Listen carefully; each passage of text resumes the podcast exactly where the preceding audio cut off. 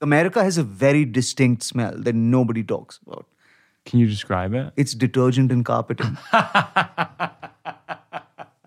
what it is. All I think of from my childhood is carpet. Yeah, but colleges, airports, any public spaces smell like carpeting in America. Yeah. The hell's going on?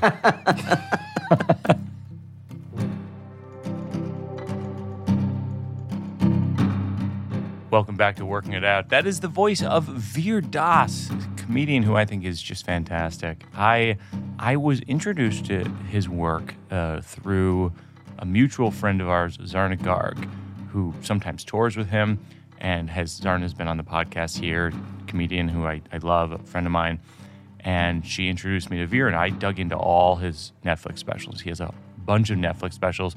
He has a new Netflix special called Landing, which is fantastic. Um, he he, it's an interesting story, very one of a kind. He he made news a couple years ago when he performed a monologue called Two Indias, um, and it was it was sort of controversial. It sort of straddled the line between comedy and uh, poetry and speech and and um, uh, I'm always fascinated by people who who sort of uh, go into first of, first of all like hard truths about things which he does and two uh, who break break the form of stand-up comedy and, and use it in unique ways and two indias does that so well. We we dig into that today.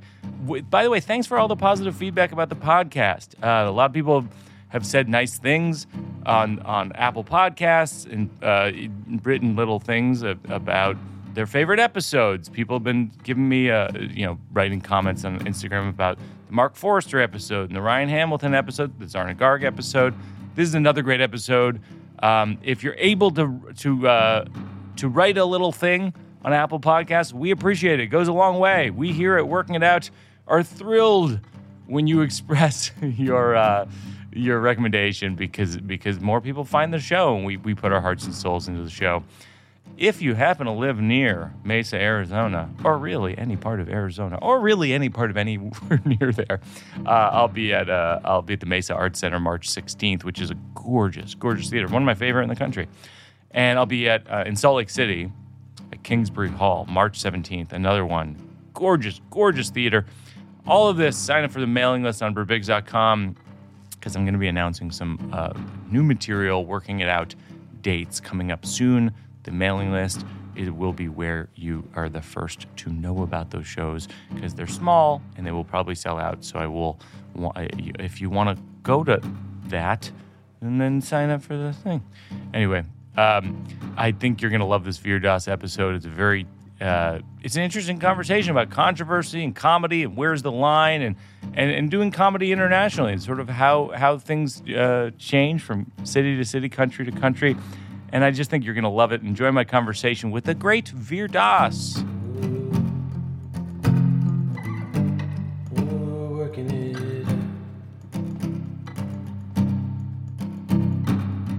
You're the greatest example who I know now personally of someone who was actually canceled. Yeah. And because the word cancel is thrown around a lot. Yeah.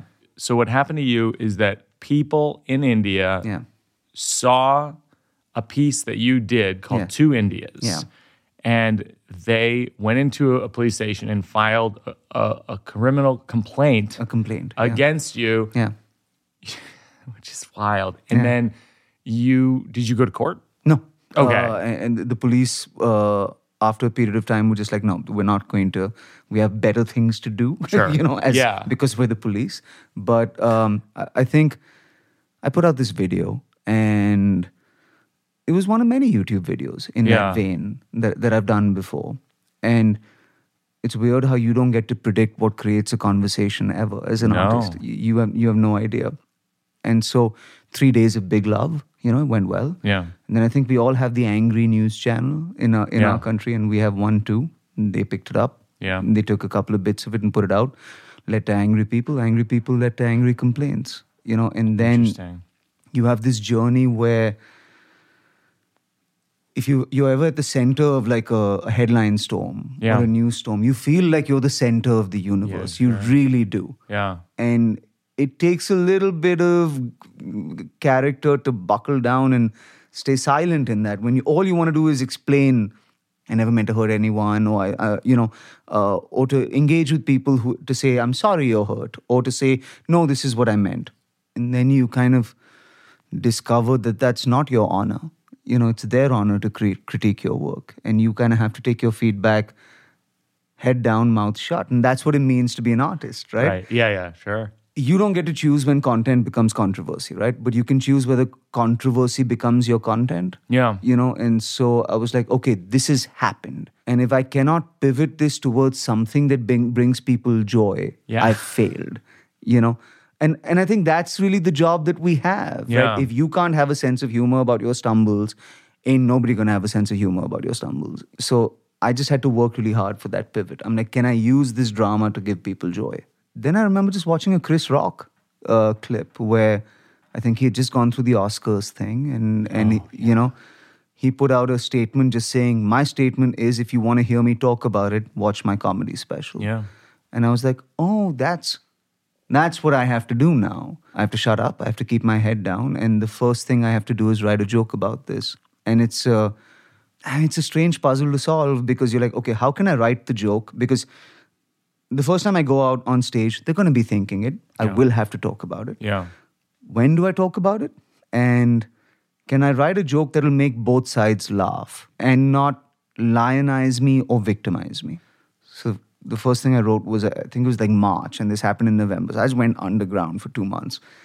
It was, uh, I was on the homepage of the BBC. There was a big headline that said, Comedian polarizes the nation on the BBC. Do you know how badly you have to fuck up before the British say that you divided India? It's an amazing joke. right? So now both people are laughing. Yeah. We've addressed the fuck up. Yeah, yeah, yeah. You know, and we've added a little bit of British hatred, which doesn't hurt. You know Yeah, what I mean? yeah. It They can take you- a punch. They can take a punch, and uh, I'm like, okay, maybe this, and, and and I'm not a victim or a hero in this joke. You know, so maybe this is the tone that I get to set for the special. Yeah. So that's been uh, maybe the central theme, but also that if you can buckle down during the hatred, you'll find that love finds you. It's always around the corner. You know, Yeah, wait, that, wait that, for it. That was a, that was a really powerful thing that you said during the uh, during your recent special, which is on Netflix, which is that hatred is louder than love. yeah, hate is yelled, but love is felt. That's so that's so true. Isn't it though? Yeah, But love lasts longer, man. love lasts longer.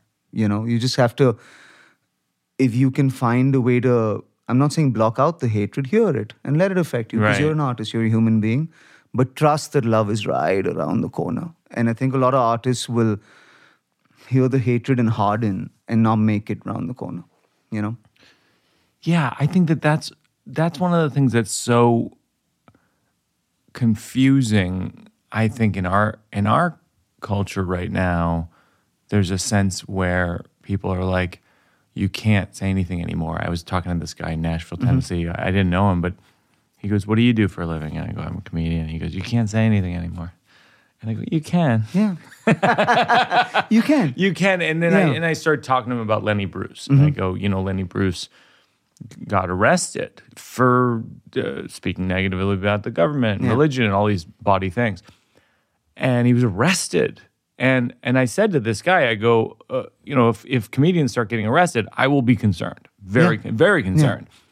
But you're an actual case of you weren't arrested, but you could have been. I could have been, yeah. But it's, Did you fear that you would have been?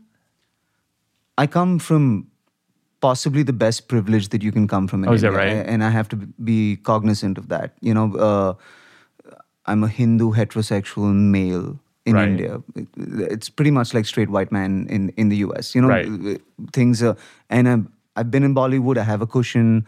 I have a legal team, etc. There are certainly comedians who. Um, are less successful or, or from different religions who have had much tougher legal situation and had to deal with it. I was never worried that I would be. Um, and the biggest worry was never that. The biggest worry was always, I think, I let people down. I think that that impacted me far more than anything else. It's not been. I've, been in the film industry and you know all of that stuff for 15 years, so I've had a controversy or two Yeah. you know so i do know how to roll with with that part of it but the biggest thing was uh, uh, man, I think I let people down. Yeah. And I'd always prided myself on being the guy where, irrespective of how you felt like thing uh, about ideology, I would make you feel welcome enough where we would disagree about Yeah. it, but laugh about it under the same roof. And I'm like, did I drop the ball? And so, you know, Like that you shamed the country? no, I, I- think that uh, to me, any feedback is good feedback, right? Right. As, as long as it doesn't um, uh, turn into hatred or threats, right? And and to me, I don't think anybody who watches that video will doubt my love for my country. No. You know, it's But what is it? What was the fear? What was the- the actual fear? there was no fear. Uh, it- Okay. it, was just a, a sense of guilt. You know, you feel guilty that some you you maybe hurt somebody's feelings or something like that. And yeah, you want to make sure that your family is okay. So Right. you're like, okay, you guys didn't sign up for this crazy journey, so are you guys all right? So I was just focusing on that, and I think you're worried about like I hope they'll be open to my next joke. Right. When when you did you have like an odd uh journey to becoming a stand-up comedy star Yeah. because it seems like you started out as a comic, Yeah. then pivoted into acting Yeah. in Bollywood, Yeah. and blew up in that space, and then sort of doubled down on stand-up, and that's when you sort of had more stardom in that. That is space. a very flattering way to put it. Let me tell you the truth. Okay. Uh, Okay. I got into stand up, snuck into Bollywood, uh, was a part of two really big movies. Right, so like Oh, is it the, right? the the second lead in, in like a really big in two really big, big movies. Yeah. started getting leads, did two or three really good movies, and then did like seven gigantic piles of shit. Uh, Oh, wow. And then uh, I did one really big one that crashed and burned. And I think it was the most amount of money that had ever been bet on. Oh my God, really? For a Friday. Wow. Right. So, and I, I couldn't make the, the release, right? So I, I, I didn't bring in the people. And the phone kind of went cold for a while. Yeah. You know? And at that point, there was an American agency in town, and they were like, "We saw you on YouTube. Let us sign you. Come to LA, take Ye- meetings." yeah. And I was like, "All right." Uh, and I ended up doing a spot at the Laugh Factory in the Improv. Yeah. This is 2015 ish. Yeah. I fell in love, man. Oh, no Like, kidding. I had like a visceral moment. I think I followed like Whitney or somebody on Yeah. stage. I killed. And I was Yeah. like, oh shit, this feels better than anything I've done in the last five years. It was undeniable. And so I spent a year kind of traveling around America just to fall in love with stand up again. That's know? so fascinating. So, so you did stand up here. It went well, and you were like, "Oh, this is what I should be doing." And I mean, you had grown up in India. Yeah. You'd moved here when you were like high school, college age. I came here for college. I went to Galesburg, Illinois. Yeah. Um, and then went back immediately once my visa expired. but I, I'm obsessed with this idea, and and and I, you know, this year I went to London and and Paris and Iceland, and I hope to do more in 2023 where I inter- perform internationally. But I love the idea that a joke can unite human beings. Of course just people in Yeah. general. Yeah. And it's and it's it really impressive to me when I watch your specials that they're so funny and the and this is not not you know you you weren't born into American culture. You moved here, and so Mm-hmm. your stuff plays here and plays there. Does it play better in one or the other? I don't think it uh, it matters anymore No? in a weird way, and I think that's the beauty of like the Netflixes and the YouTubes, right? Like, I, I think what also helped is like there's a local palatable version of Indian culture wherever you go in the world, and now that's done to death. You know those five Yes. Indian stories that you guys have heard.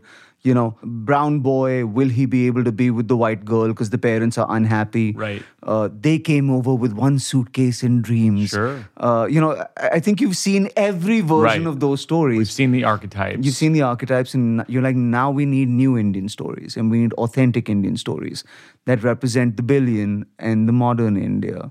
And so now, when when I perform for Americans, it's kind of more important to be authentically Indian Yeah. than it was before. Yeah, you say that in your special. You're like, like you Americans think that because you filmed it in New York. You Yeah. Americans think that we talk like this, but actually we're more like I'm speaking right now. Yeah, Mumbai is one of the, uh, the Indians here are far more conservative. The Then it- Indian, right? The Indians who moved to America are more conservative than actually the Than um, Indians, Indians in home. Mumbai. Yeah, for sure. Wow. Mumbai's a party city. Kids in Mumbai are getting drunk, doing drugs, having fun. You know, Huh. hooking up, that's Mumbai, right? Oh, that's fascinating. Yeah. But but you don't see that, right? It's never represented in culture over here or in movies over here. We're always sort of this model minority. Monsoon wedding. It's eh, monsoon wedding or or really hardworking guy. Right, right, Uh, right. we're given a lot of credit for all being really hardworking. We're not- Right. We're not, that fucking hardworking. Right. you know. Or we're on a boat with the tiger. Or we're on a boat For a long time. for a very long time, and it's not a tiger at the end. like, what a fucking letdown! We're like the whole movie, this tiger wasn't there. What? Spoiler alert on Life of Pi.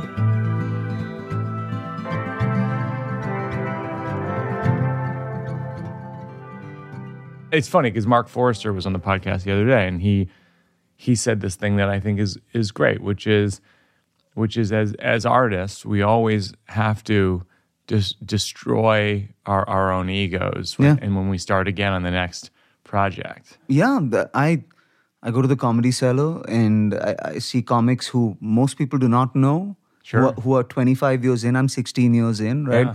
And they're assassins, and you're terrified to follow them. And I think that's a healthy goddamn feeling. You know what I mean?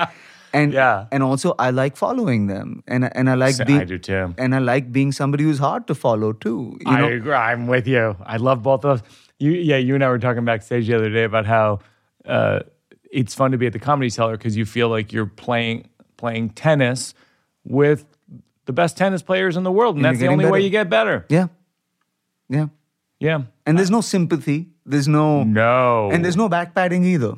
You know, No. No, and there's oddly no real uh, over recognition for being famous. Like I, I followed no, Ray yeah. Romano and Chris Rock and all kinds of people there, and you know the audience goes crazy for two or three minutes, and then they're like, "All right, what do you got?" yeah. Like we've seen a lot of good people tonight. What do you have? Yeah, but some people are coasting on that, not just on pop-ins, but on full runs. you know what I mean? Oh, Where- for sure. Like I've seen people milk the fame thing for six minutes, seven Yeah. minutes, eight minutes, but you can't fool an audience. Why do you? Because you you have so many specials. I mean, I want to say you have four or five. This is my specials. fourth, yeah. this is your fourth. Yeah. Why do you why do you want to create more? Why? I kind of have a different view on specials that I think a comedy special is a piece of cinema. For the first time in a comic's life, your box is next to Scorsese's box Yeah. on on Netflix, and you get to compete for people's attention. Yeah. And I think that stand up gives us a better shot at dynamics than an average film does. So many things have to come together in a film for it to have good dynamics. Yeah. In stand up, it's such an easy fix. So you have to make sure that it's filmic and that it tells a story Yeah. and that it has a structure and that there's surprises and Yeah. silliness and discomfort. And yours, I'm not going to give away any of your surprises, but yours has surprises. It- your it your has- recent special has really nice twists in it. Oh, this is this is something I think about all the time, which is I think comedy is at in a completely unique moment in time Yeah. in the sense that there are a group of people who are game for sort of anything goes in comedy. Sure. You can say the most uh, you know reductive thing, doesn't matter. Yeah. And there's a group of people who go, I don't like generalizations. I don't like joking about stereotypes. I don't Yeah. like this. I don't like that. All those are valid. I say that and thank God Yeah. for jokes. All of those feelings are valid. Yeah, You, you. You're allowed to feel that way. It's fine. It's all fine. You have comedic generalizations Yeah. about Indian people that are very funny Yeah. and make me laugh. Yeah. Like, for example, you go like, you go, there's part of me that, you know, some people think I'm too Indian, some people think I'm Yeah. too American. Yeah. And then you go, but, you know, I'd prefer an Indian doctor. Yeah. You know, Yeah. something, something like Yeah. that. And it's, Sure. And Yeah. then when I, I'm laughing and I'm going, well, it is a generalization. Yeah. Yeah. Where do you where do you stand on in your own comedy generalizations versus stereotypes? I think if you're going to do a generalization, you have to follow it up with some sort of agreeable authenticity. Otherwise, you're screwed, you know? What do you mean by that? So, okay, if you look at that joke specifically, right? It is, um, I, um, I would never use a white doctor. I want an Indian doctor. Yeah. Now, that's a generalization, purely. Of course. Right? I would let an Indian engineer treat me before I let a white doctor treat me. Yes, yes. Right? Getting closer, getting warmer. I don't want curative medicine. I want cheap, efficient solutions now. Oh. All right. Far more specific in terms of, so at least I'm doing a little bit of homework, coming from sort of a general space. Right. And then get into like a very specific engineer joke about a belt that was invented, that an engineer invented in India. Right. So in India, somebody invented a belt that burps you every five minutes. And so that's how I work. It does what? It burps you every five minutes. Really? Yeah. So that's that's where the joke winds up, right? So I did not follow that part of it. yeah. So th- I'm I'm trying to get really specific with that.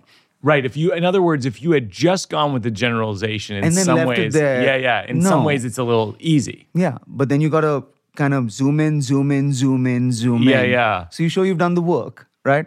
Because you're not gonna come to America and not have Americans be like, oh, there's a lot of Indian doctors. It's something we know. Right. You know, you Well, just it's like, where, yeah, exactly. Where's the turn? Yeah. Where's the turn? How are you going to surprise me? Yeah. Because anybody can make a generalization. Anybody can say a stereotype. It's, Yeah. the easy, it's the easiest thing you could do. Yeah. But it's like, I'm going to use that, and then we're going to go somewhere else. And and I also yeah I, I like subverting a stereotype. I love doing that too. So I do like talking about a stereotype and then switching it a little bit. You know, like there, there's a a a gun control bit in the special where where I say you know now most people who watch my stand up and, and assume I have a political ideology that is slightly more left or liberal would be like, this guy is against guns. Yeah. And I am vehemently against guns, right? But so I talk about America, I talk about gun control, and I'll be like, I worry about being shot, but I want to be friends with one guy who has a gun. Right, right. So, and, and that's a very specifically Indian thing. So I like taking that American stereotype, for instance, Yes. and subverting it a little bit, you know? And that also speaks to, when, when you want to get into the weeds on generalizations, sometimes with comedy, with Yeah. jokes, by going personal, you're making an audience realize a generalization that doesn't exist. Yeah. So, so in other words, like you make that joke about you, you'd like to have one friend who has a gun, Yeah. and it's like people, a bunch of people are laughing. Well, maybe some other people think that. yeah but but i think i'm also kind of figuring it out because there's also rules that are set for stand up in america that don't apply anywhere else in the world. Oh, I know. and if you if you start thinking of this as a global game it's a weird one. Like i'm, I'm still early on that journey. Like i haven't figured it out yet. I'm i'm, I'm hoping to. I feel like i'm around the corner Well, like one of those rules would be I you could do an impression of my voice, but I could not do an not do- impression of your voice. and that has a history. Yeah. A lot of that stuff has history. You know, like for for example, the Apu movie, you know, uh, the problem with Apu. I saw it, About- but I, I can tell you that, Simpsons. that a billion people don't feel the way about that movie that a few million people of the Indian diaspora here feel. How do you feel about it? A- about the Apu Yeah. accent? Yeah. I couldn't care less. Couldn't care less. Interesting. I know I know more people who sound like Apu than I do. Uh, you know, I hear an Indian boy from here speak in an American accent Yeah. about Apu. His accent's weirder to me than Apu. you know what I mean? Because to me, that's that's a, a strange or unfamiliar sounding accent. And if you want to go deep into the dynamics of it, he's a. I think Akaash had this in his special or something, but you know, he's an immigrant guy, runs a business, he's successful. Yeah. Should it have been have been voiced by Hank Azaria? Maybe not. Right. But why'd you kill a character? It was a great story. It's really funny because because you know Zarna, we're mutual mutually Yeah. friends with Zarna Garg, and I love Zarna, and a lot of times she'll say something to me, and I'll relay it to somebody else. yeah. I don't do her voice. Yeah. And when I tell other stories about my other friends, I do do their voice. You should do her voice. What'll happen? What do you think will happen? I don't know. I don't know. I don't know what the, I, I I feel like I feel like a lot of people are like me where we're not sure what the etiquette is. But do you think it would matter that you did the voice, or do you think it would matter more what you said in the voice? Because nine out of 10 people who would do the voice are saying, like you said, extremely reductive things, Oh yeah, of course. right? But if you did the voice and it was a surprise or it was uh, astute, Yeah. would it matter? I, I don't think it would. No, no, you're probably right. And certainly Zarna wouldn't care. I mean, Zarna, Zarna, wouldn't care. Zarna- Most Indians wouldn't care. That's interesting. Yeah. So who's left? Five college kids and two publications. Fuck it. who have who have huge social media followings. True. Well, yeah, that was that was one of the things that was interesting too about the you you acknowledge sort of the punching down concept, and you're I like that is that is really just a Western comedy concept. I, I think when you again get into the weeds with privilege, there are barometers to measure privilege that is consistent, and these barometers have been set by media and and discourse. And I don't think of privilege in that manner. I think of privilege as something far more volatile that Yeah. changes on a weekly basis. Yeah. Uh, and that could be here today and gone tomorrow. And uh, is far more intersectional, I think, than the West views privilege. If you what, think what do you mean by that? Because you say that in the special. Like, in other words, one day you could be rich, the other day, you next day you could be poor, kind of thing. Is that what you mean? Yeah, or it could be taken away from you for uh, not a cancellation or not a mess up. Right. Or you could be hit by a bus and you could be hospitalized and, and you can walk the rest of your life. Yeah, and uh, I, I- I think at some level, it is the knowledge of a punch up or a punch down serves a comedian better. But the call out of a punch up or a punch down, I feel like nine times out of ten makes the audience member feel better about themselves. You know, the joke in the Right. in the special is we're all just calling out our own privilege before other people call out our privilege so that we can, we can feel better about enjoying our privilege, right? And, and so I, I do think it's it's so exercising that demon, you know. Uh, uh, That is such a beautifully economic joke. That is a, a, a beautiful several words explaining a concept. yeah. So I do think that's what it is. Jimmy Carr has this really interesting thing uh, where he talks about when you uh, call out someone Yeah. for punching down, you're actually making a judgment on what is down. Yeah. Who, who who died and made you the decider Yeah. of what's up and down? Yeah. You know. I mean, he's interesting because he's also. I don't think he's uncancelable, but he has a certain amount of escape velocity, He's uncancelable. right? But but with intelligence retained. Oh, he's so smart. Which is a, I haven't seen that combination very often. I, sometimes I think most people who are uncancelable uh, really go at uh, at unintelligent things, and I think Jimmy Carr kind of retains that intelligence and so Well, he's on. very thoughtful because I think he's a deeply feeling person, and I think he doesn't want to hurt people, but he understands the healing power of jokes Yeah. when they work well. I also think that. How do you think of a comedy show? Do you think of it as your hour with them or their hour with you? It's for them. Exactly. Yeah, that's right? how I think about it. Uh, but I think it's a, an an easy comedian temptation to think of it as your hour with them. Yeah. You know, because I've worked really hard to get my hour with them. It's not about them. No. They got babysitters. They Yeah, saved for weeks. They uh, they put a lot on the table to come and see you. You know, and if you think of it in that sense, when that flip happens, I think your entire comedic perspective changes. This is a really important point, and I think you and I have this in common. I had a I had a flip. I didn't. I think in my twenties, Yeah. I was more immature, and I thought it was a, about me. Mm-hmm. And then in my thirties, when I started doing these solo shows, Sleepwalk with Me and my girlfriend's boyfriend, I started to see that it would affect the audience Yeah. in this way. I go, oh, oh God, it's about them. That's who it's about. Did you have a, a flip? I it's two college kids in my front row. Yeah. And it, this is a true story. I my front row's expensive. It's it's about 5000 rupees. Wow. And my last row is 500 rupees. What's five thousand rupees, roughly? I'm bad at math. Couple hundred divide bucks? by 80. Yeah. So, you know, but notionally it's a lot more. Okay. You know, if, if you think about what that means as a 80 local cur- bucks, yeah. 100 bucks. Yeah, It's- it's expensive. Probably notionally feels like about two, three hundred bucks. Okay. Oh, Right? wow. Okay. Um, and these two kids were there, right, in the front row. And I try and keep my last row 500 bucks, which is like 10 bucks or whatever, so Okay. that so that I get a range of people in a in a large room.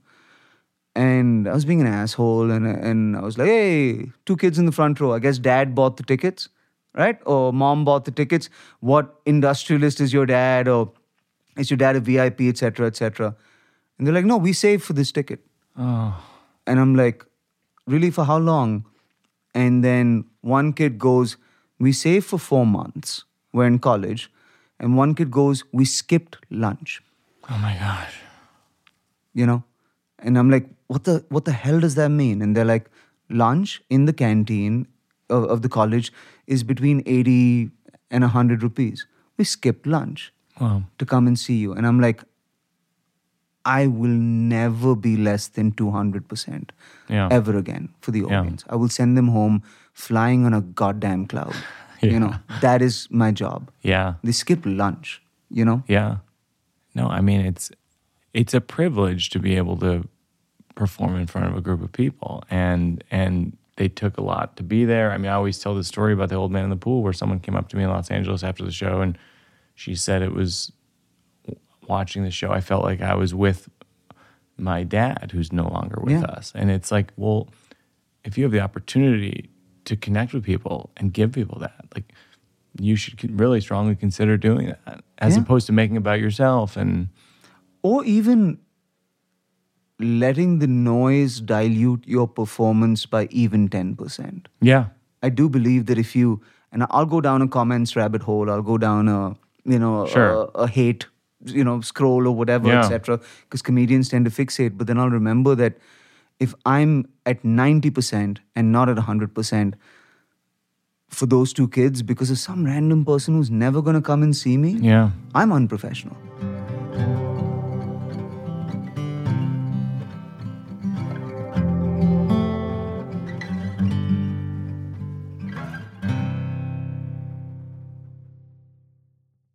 Working It Out is supported by Masterclass. We are thrilled to be supported by Masterclass. It's a streaming platform that makes it possible for anyone to watch or listen to hundreds of video lessons taught by more than 150 of the world's best. So, for example, Working Out listeners might be interested in filmmakers or writers like David Sedaris, Issa Rae, Martin Scorsese, Werner Herzog, Malcolm Gladwell, and more. Margaret Atwood teaches creative writing. Amy Tan teaches fiction, memory, and imagination. That sounds fantastic. Whether you're watching Masterclass on TV, listening in audio mode, or in the app, or on their site, the quality speaks for itself. This holiday season, give one annual membership and get one free at masterclass.com slash birbigs. Right now, you can get two memberships for the price of one at masterclass.com slash birbigs. Masterclass.com slash birbigs. Offer terms apply. Working It Out is brought to you in part by Liquid IV. We're thrilled to have them as a sponsor. You don't need to be an athlete to need extra hydration through your day. Sometimes you forget to drink water. So it's, it's perfect for that. It's great for me because I, I really have to stay hydrated, and it's great for long travel days, which is so much of my uh, my touring life. There's a very popular product among the staff of Working It Out. My brother Joe said it's a great alternative to coffee in the afternoon when I want to pick me up. It's sweet, but it's only got 45 calories. It's a great thing to have in the office. Grab your liquid IV hydration multiplier, sugar free, in bulk nationwide at Costco, or you can get 20% off when you go to liquidiv.com and use code WORKING for working it out. Working is the word W O R K I N G at checkout. That's 20% off anything you order when you shop. Better hydration today using promo code WORKING.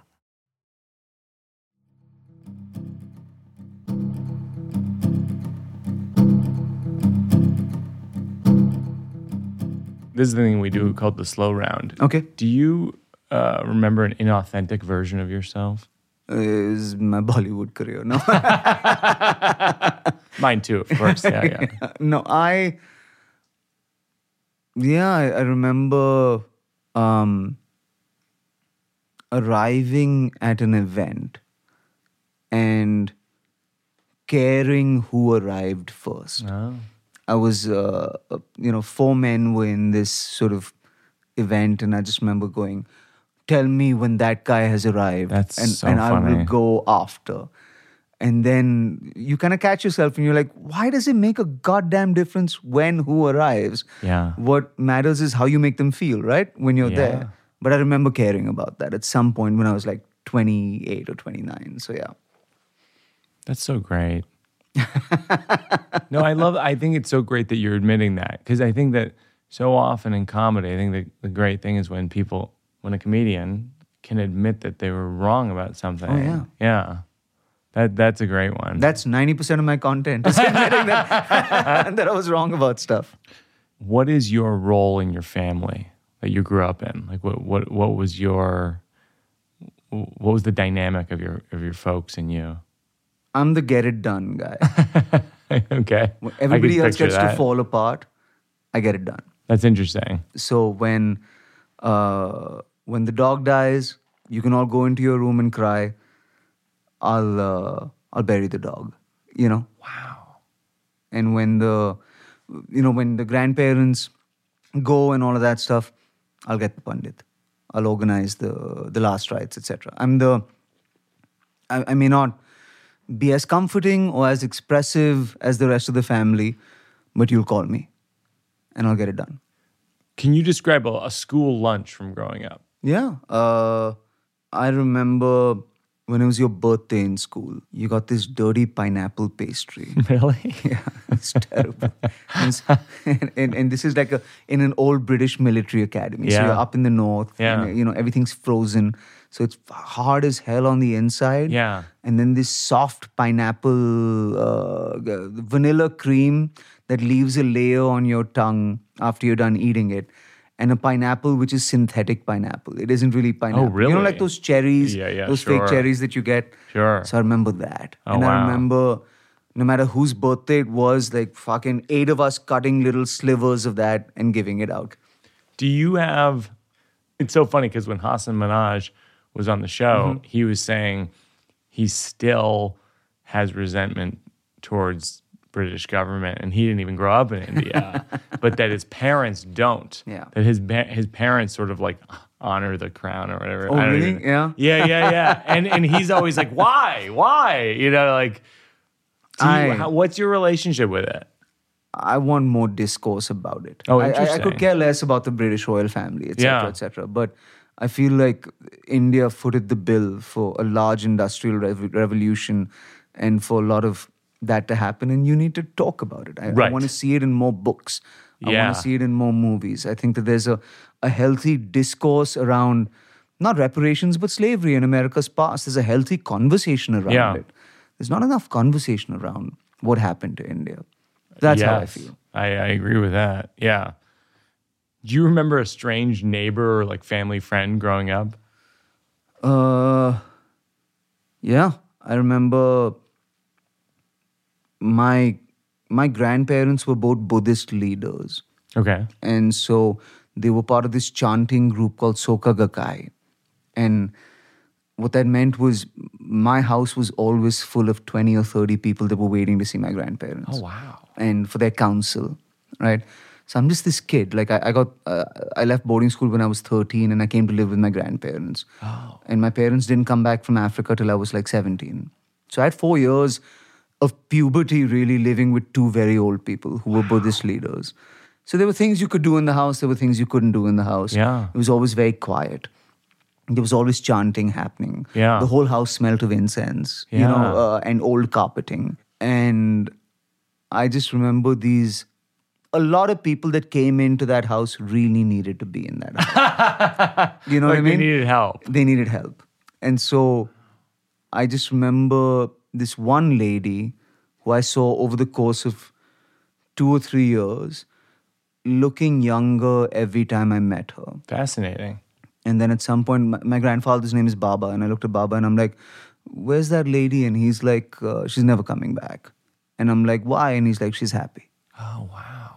So I'm like, "That's the journey with my grandparents, right? That they make you younger and younger and younger, and uh, hopefully you never need to see them again." That's amazing. Do you, do you feel like your your inclination in comedy is healing the way that your grandparents were healing people?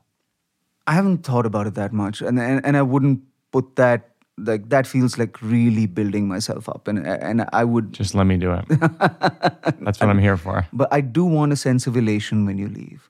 Yeah. like i want two things all right one there's a moment in a comedy show or in a musical concert etc where the artist on stage and the audience both kind of go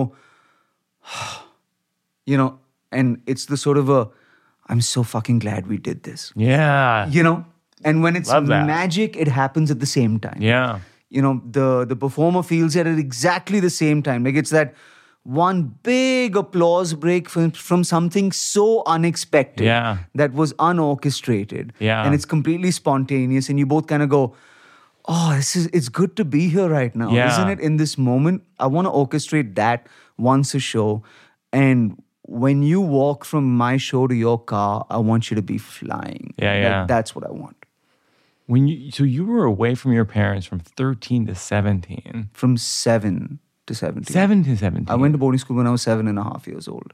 And parents were in Africa and I was in India. and why did they go to Africa? my dad was making tomato pulp and pre-cut potatoes. As as sexy as that as that Wow. sounds, yeah. And then you went to boarding school and then lived with your grandparents. Do you think all that's tied up in why you're a comedian? Well, my grand my granddad has a really interesting story. He started out as a policeman Yeah. and then became a government servant, and then was the Indian ambassador to Bhutan. Then took over Air India, which is India's national airline. Then received something called the Padma Shri, which is like our knighthood. It's the highest civilian honor you can get. And I tell dick jokes. But you know, I- and then became this Buddhist leader. And so I grew up in a house with this man, and we have a very international family that are kind of foreign service people, etc. And Yeah. and so when I was between 17 and 18, 16 to 18, I would go to the airport three times a week to pick up somebody and drop somebody Oh wow. because my grandparents' house was this open house Yeah. of people who needed help flying in or Yeah. cousins and this and that. So I, I spent three nights a week going to the airport, and here were all these people who looked different and they smelled different and they had different clothes and they had different. They looked like they had seen the world. That's the largest influence of my life. Is just being at the airport, going like someday I need to be the guy going to the airport. You know, instead of the guy waiting for people at the airport. That's interesting. Like, what do you mean by the person going to the airport? I want to be the guy arriving or leaving rather than Right. the guy waiting for them. Like I remember, you know, New Delhi in the summer, picking up my cousins who had just flown in from America via Frankfurt, Germany, and they had jackets on.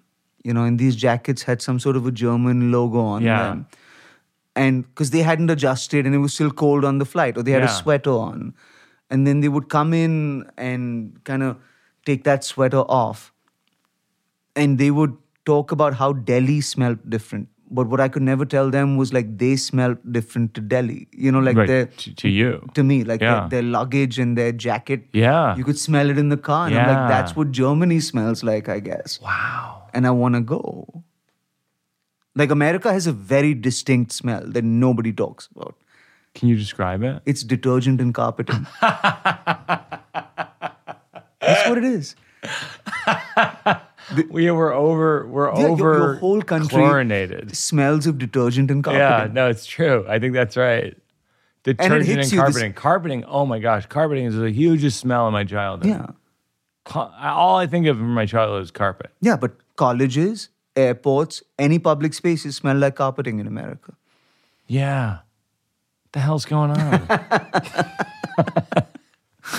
it's great. Um, what has anyone? What's the best piece of advice someone's given you in your life that you used? Um, tangibly, it's something that I do uh, with the people who manage me. Like, I got a really good piece of showbiz advice. Would that count? Yeah. um, they're like all the people you work with um, sit them down once a year at the top of the year and just Yeah. be like all right we got to do three things we deserve and one thing we don't deserve this Oh. year and then just leave them alone for a week and let Okay. them think about it Okay. and then let them come back and tell you what they think you deserve and what they think you don't deserve. And it's a really good eye opener into how they feel about what you're doing. Wow. I'm going to break this apart because it's a really interesting idea to, to me. So, so in other words, like your coworkers, the people who are part of your team of Yeah. creating whatever you're doing, in your case, your manager, like, what are you're saying to them? Tell me what you think We deserve to do together. We yeah. deserve to do this year. Yeah. And then one thing that maybe is like outrageous, like a little bit outside of what our league. Maybe we're Out not of our there yet. league. like, Yeah. so, so if it was New York, for instance, it's like okay, do we deserve uh, Radio City Radio Music City Hall? Music Hall, yeah. Do we not deserve Madison Square Garden? Yeah. Yeah. You know. But if somebody went to you and they were like, "We think you deserve the Beacon, but you do you don't deserve Radio City Music Hall yet, and you think you're there," you just know how forward they're thinking. Yeah. You know. Oh, that's really interesting. Do But- you- and do you give no hints? I give no hints, but I make it a we thing. Right. You know, it's never a me thing. Like, Yeah. don't, I'll never be like, you tell me what I deserve. It's, Yeah. what do you think we deserve to do together? Would, Yeah. You, would you like to make a TV show together? Would you like to go to Japan this year? I've never toured Japan. Yeah. Think about it, because then why can't I fulfill some dream of theirs jointly with them? you know. What's the best piece of relationship advice anyone's ever given you that you used? Um, if you make her laugh, the fight's over. yes. you know, Well done. that's I that's think, it, I think that's that's a really good one. right? Put that on the wall.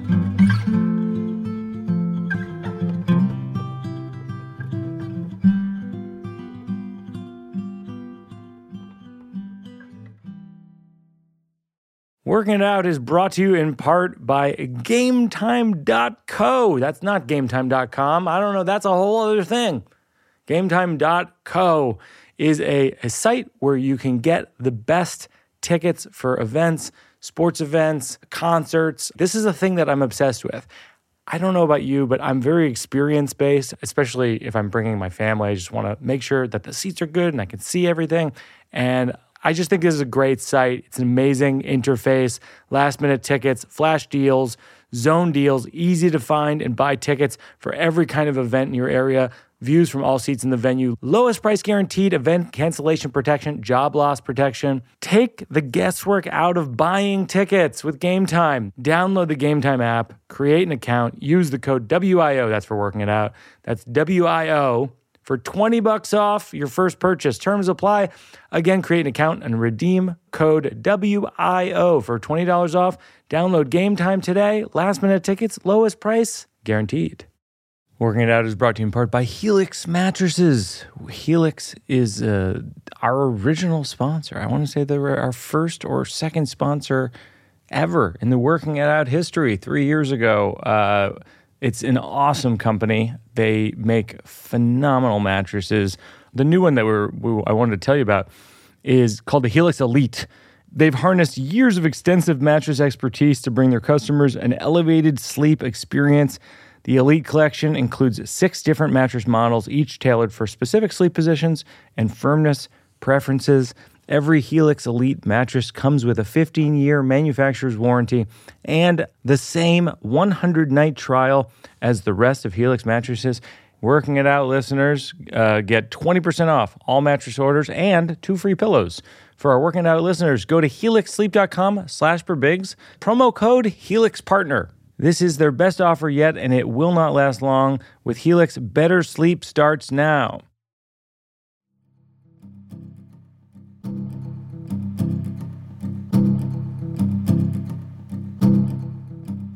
Okay, so this is this is a section called "From the Notebook," and this Okay. is just sort of new new things that I've written down and jotted down. All right. One thing is I don't spend a lot of time on my appearance because I feel like that that game is over and I've lost. and I'm not gonna suddenly win by wearing a nice outfit at the post game dinner. This is true, completely true. I didn't know you could buy clothing that fits your body until like last year. Like and and now I'm obsessed with it. I love clothing that fits your body because it changes the narrative. It's no longer um Mike um your your body doesn't fit into those pants. It's like Mike your ass is so perfect. A tailor sculpted pantaloons to drape over it like a silk tarp. I love that. And you can, I mean, the two things that it sends me to uh, does this age change? Oh, that's interesting. You know, like the the age where you, uh, you know, where you decide you're done with the fashion game. Right. Because now it's 43, 44 years old. Yeah. Did it used to be like 26? you know what I mean? Where guys like, I'm 26 and I don't give a fuck what I wear Yeah, anymore. You're right. You're right. That and that that's worth exploring. Is this idea of like, of like when I was in my 20s, I really genuinely didn't care at all because Yeah. I think in your 20s, I think your genes generally give you a lot Yeah, yeah. more. You know, it's like you, you you have a lot going for Yeah. you that's for free. Yeah. then your 40s, 40s things start to fall away, and you're like, uh, maybe I need a hat. but also as your friend i think the place that i go to when like if i see a 43 year old man or a 44 year old man suddenly come to me in fitted clothes I know. my first thought is how's the marriage? oh no, I think that's absolutely true. right? It's, it's, so you think you've just found fashion, but you are putting out unhappiness yeah, into yeah, the yeah, world. yeah. What am I doing? What's going on? What's You're just worrying Well, everybody around Yes, you. I, I like this. I like where you're going with this because this is what when I work with Ira Glass on Stories for This American Life, he's always like, okay, what's the story and what's the story under the story? Yeah. and that's I love that you're saying that. It's like, what is is that a deeper unhappiness? Is it a deep? is it a deeper in, insecurity? Is Yeah. like what is what's under that? That's great. It's fantastic. um, do you have anything that you're working on that's sort of half half uh, uh, I- done or it's kind of what I was talking about as well, where I, I was like, I think if you put like I'd written this down, but I'm like, young people in America are very excited about telling their story and speaking their truth, and it's because you're given choice early and tools later. But I feel like Indian kids are given tools first and choice later. oh. So, like, if you put an American 20 year old and an Indian 20 year old in the same room, the American 20 year old would be like, I'm a uh, pansexual vegan juggler. Yeah. But the Indian kid would just be like, I'm exhausted. I'm exhausted. like, I've been studying for 26 years and I'm 20, you know? Right. And now is when I get choice. So, we arrive Right. at choice much later in our lives oh, that's interesting. and perhaps just as as you guys start speaking your truth is when we start getting comfortable telling lies You know, Right. so, i think it's a reverse kind of a childhood thing so that's just shit i'm thinking about I wonder, like in in India, because certainly, like in America, like so many things right now are identity based. Yeah. Um, like you're saying, I'm pansexual. I'm this. I'm this. Is in India? Do people? Is that part of the dialogue? i think it is but but i think i mean we work our kids really really really hard Oh, is that right? so i think college represents freedom for kids here Yeah. And I think the years right after college represent freedom for kids Yeah. in, in India. So you find a lot of young kids just joining the workforce who are exhausted because Yeah, they've yeah. been studying so Yes. hard for Yes. 21 years. And then they join the workforce and go nuts in their first, first two years, which you get out of the way in your first two years of college. Yeah. But Indian college is very hard. Well, yeah, maybe. I mean, this is this is a loose tag, but it's Yeah. like you know, I'm a pansexual. This, this, this. The, the Yeah. thing. The American kid says this. The American kid says to the Indian kid, like, "What are you?" Yeah. And um, and the Indian kid says, "What are the options?" What's A? What's B? What's C? What's D? I will get this right.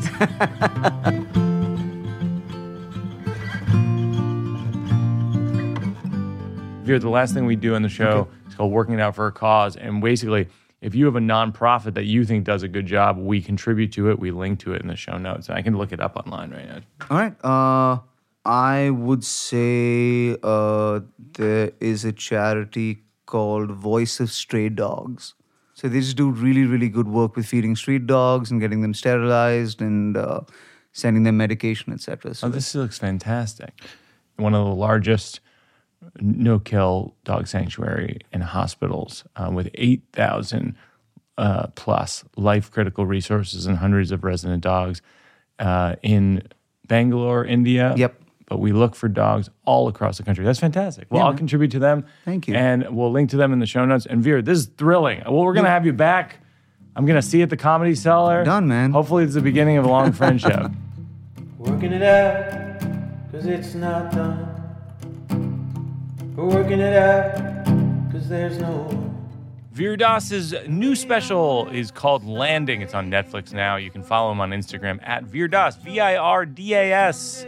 I am at the Mesa Art Center uh, and uh, in Salt Lake City at the Kingsbury Hall in Utah, March 17th. Our producers of Working It Out are myself, along with Peter Salamone and Joseph Birbiglia, associate producer Mabel Lewis, consulting producer Seth Barish, assistant producer Gary Simons and Lucy Jones, sound mixed by Ben Cruz, supervising engineer Kate Belinsky. Special thanks to Marissa Hurwitz and Josh Upfall, Mike Consigliere, Mike Berkowitz. Special thanks to Jack Antonoff and Bleachers for their music. Special thanks to J. Hope Stein. Her book, Little Astronaut, is in your local bookstore. You can follow her on Instagram at jhopestein. Special thanks, as always, to our daughter Una, who built the original radio fort made of pillows. Thanks most of all to you who are listening. Tell your friends, even tell your enemies. It's Valentine's Day. uh, you know, of course, you, you'll maybe you'll give your Valentine something, but maybe you'll send a Valentine to someone who you don't like, and it'll be, it'll be, uh, it'll be Valentine. They'll go, "Wow, I'm so surprised that Hank sent me a Valentine," and you'll open it up and it'll say, "You know, I think you'd really enjoy this podcast. Mike Birbiglia is working out. It's very romantic." Thanks, everybody. We'll, we'll see you next time. We're working it out.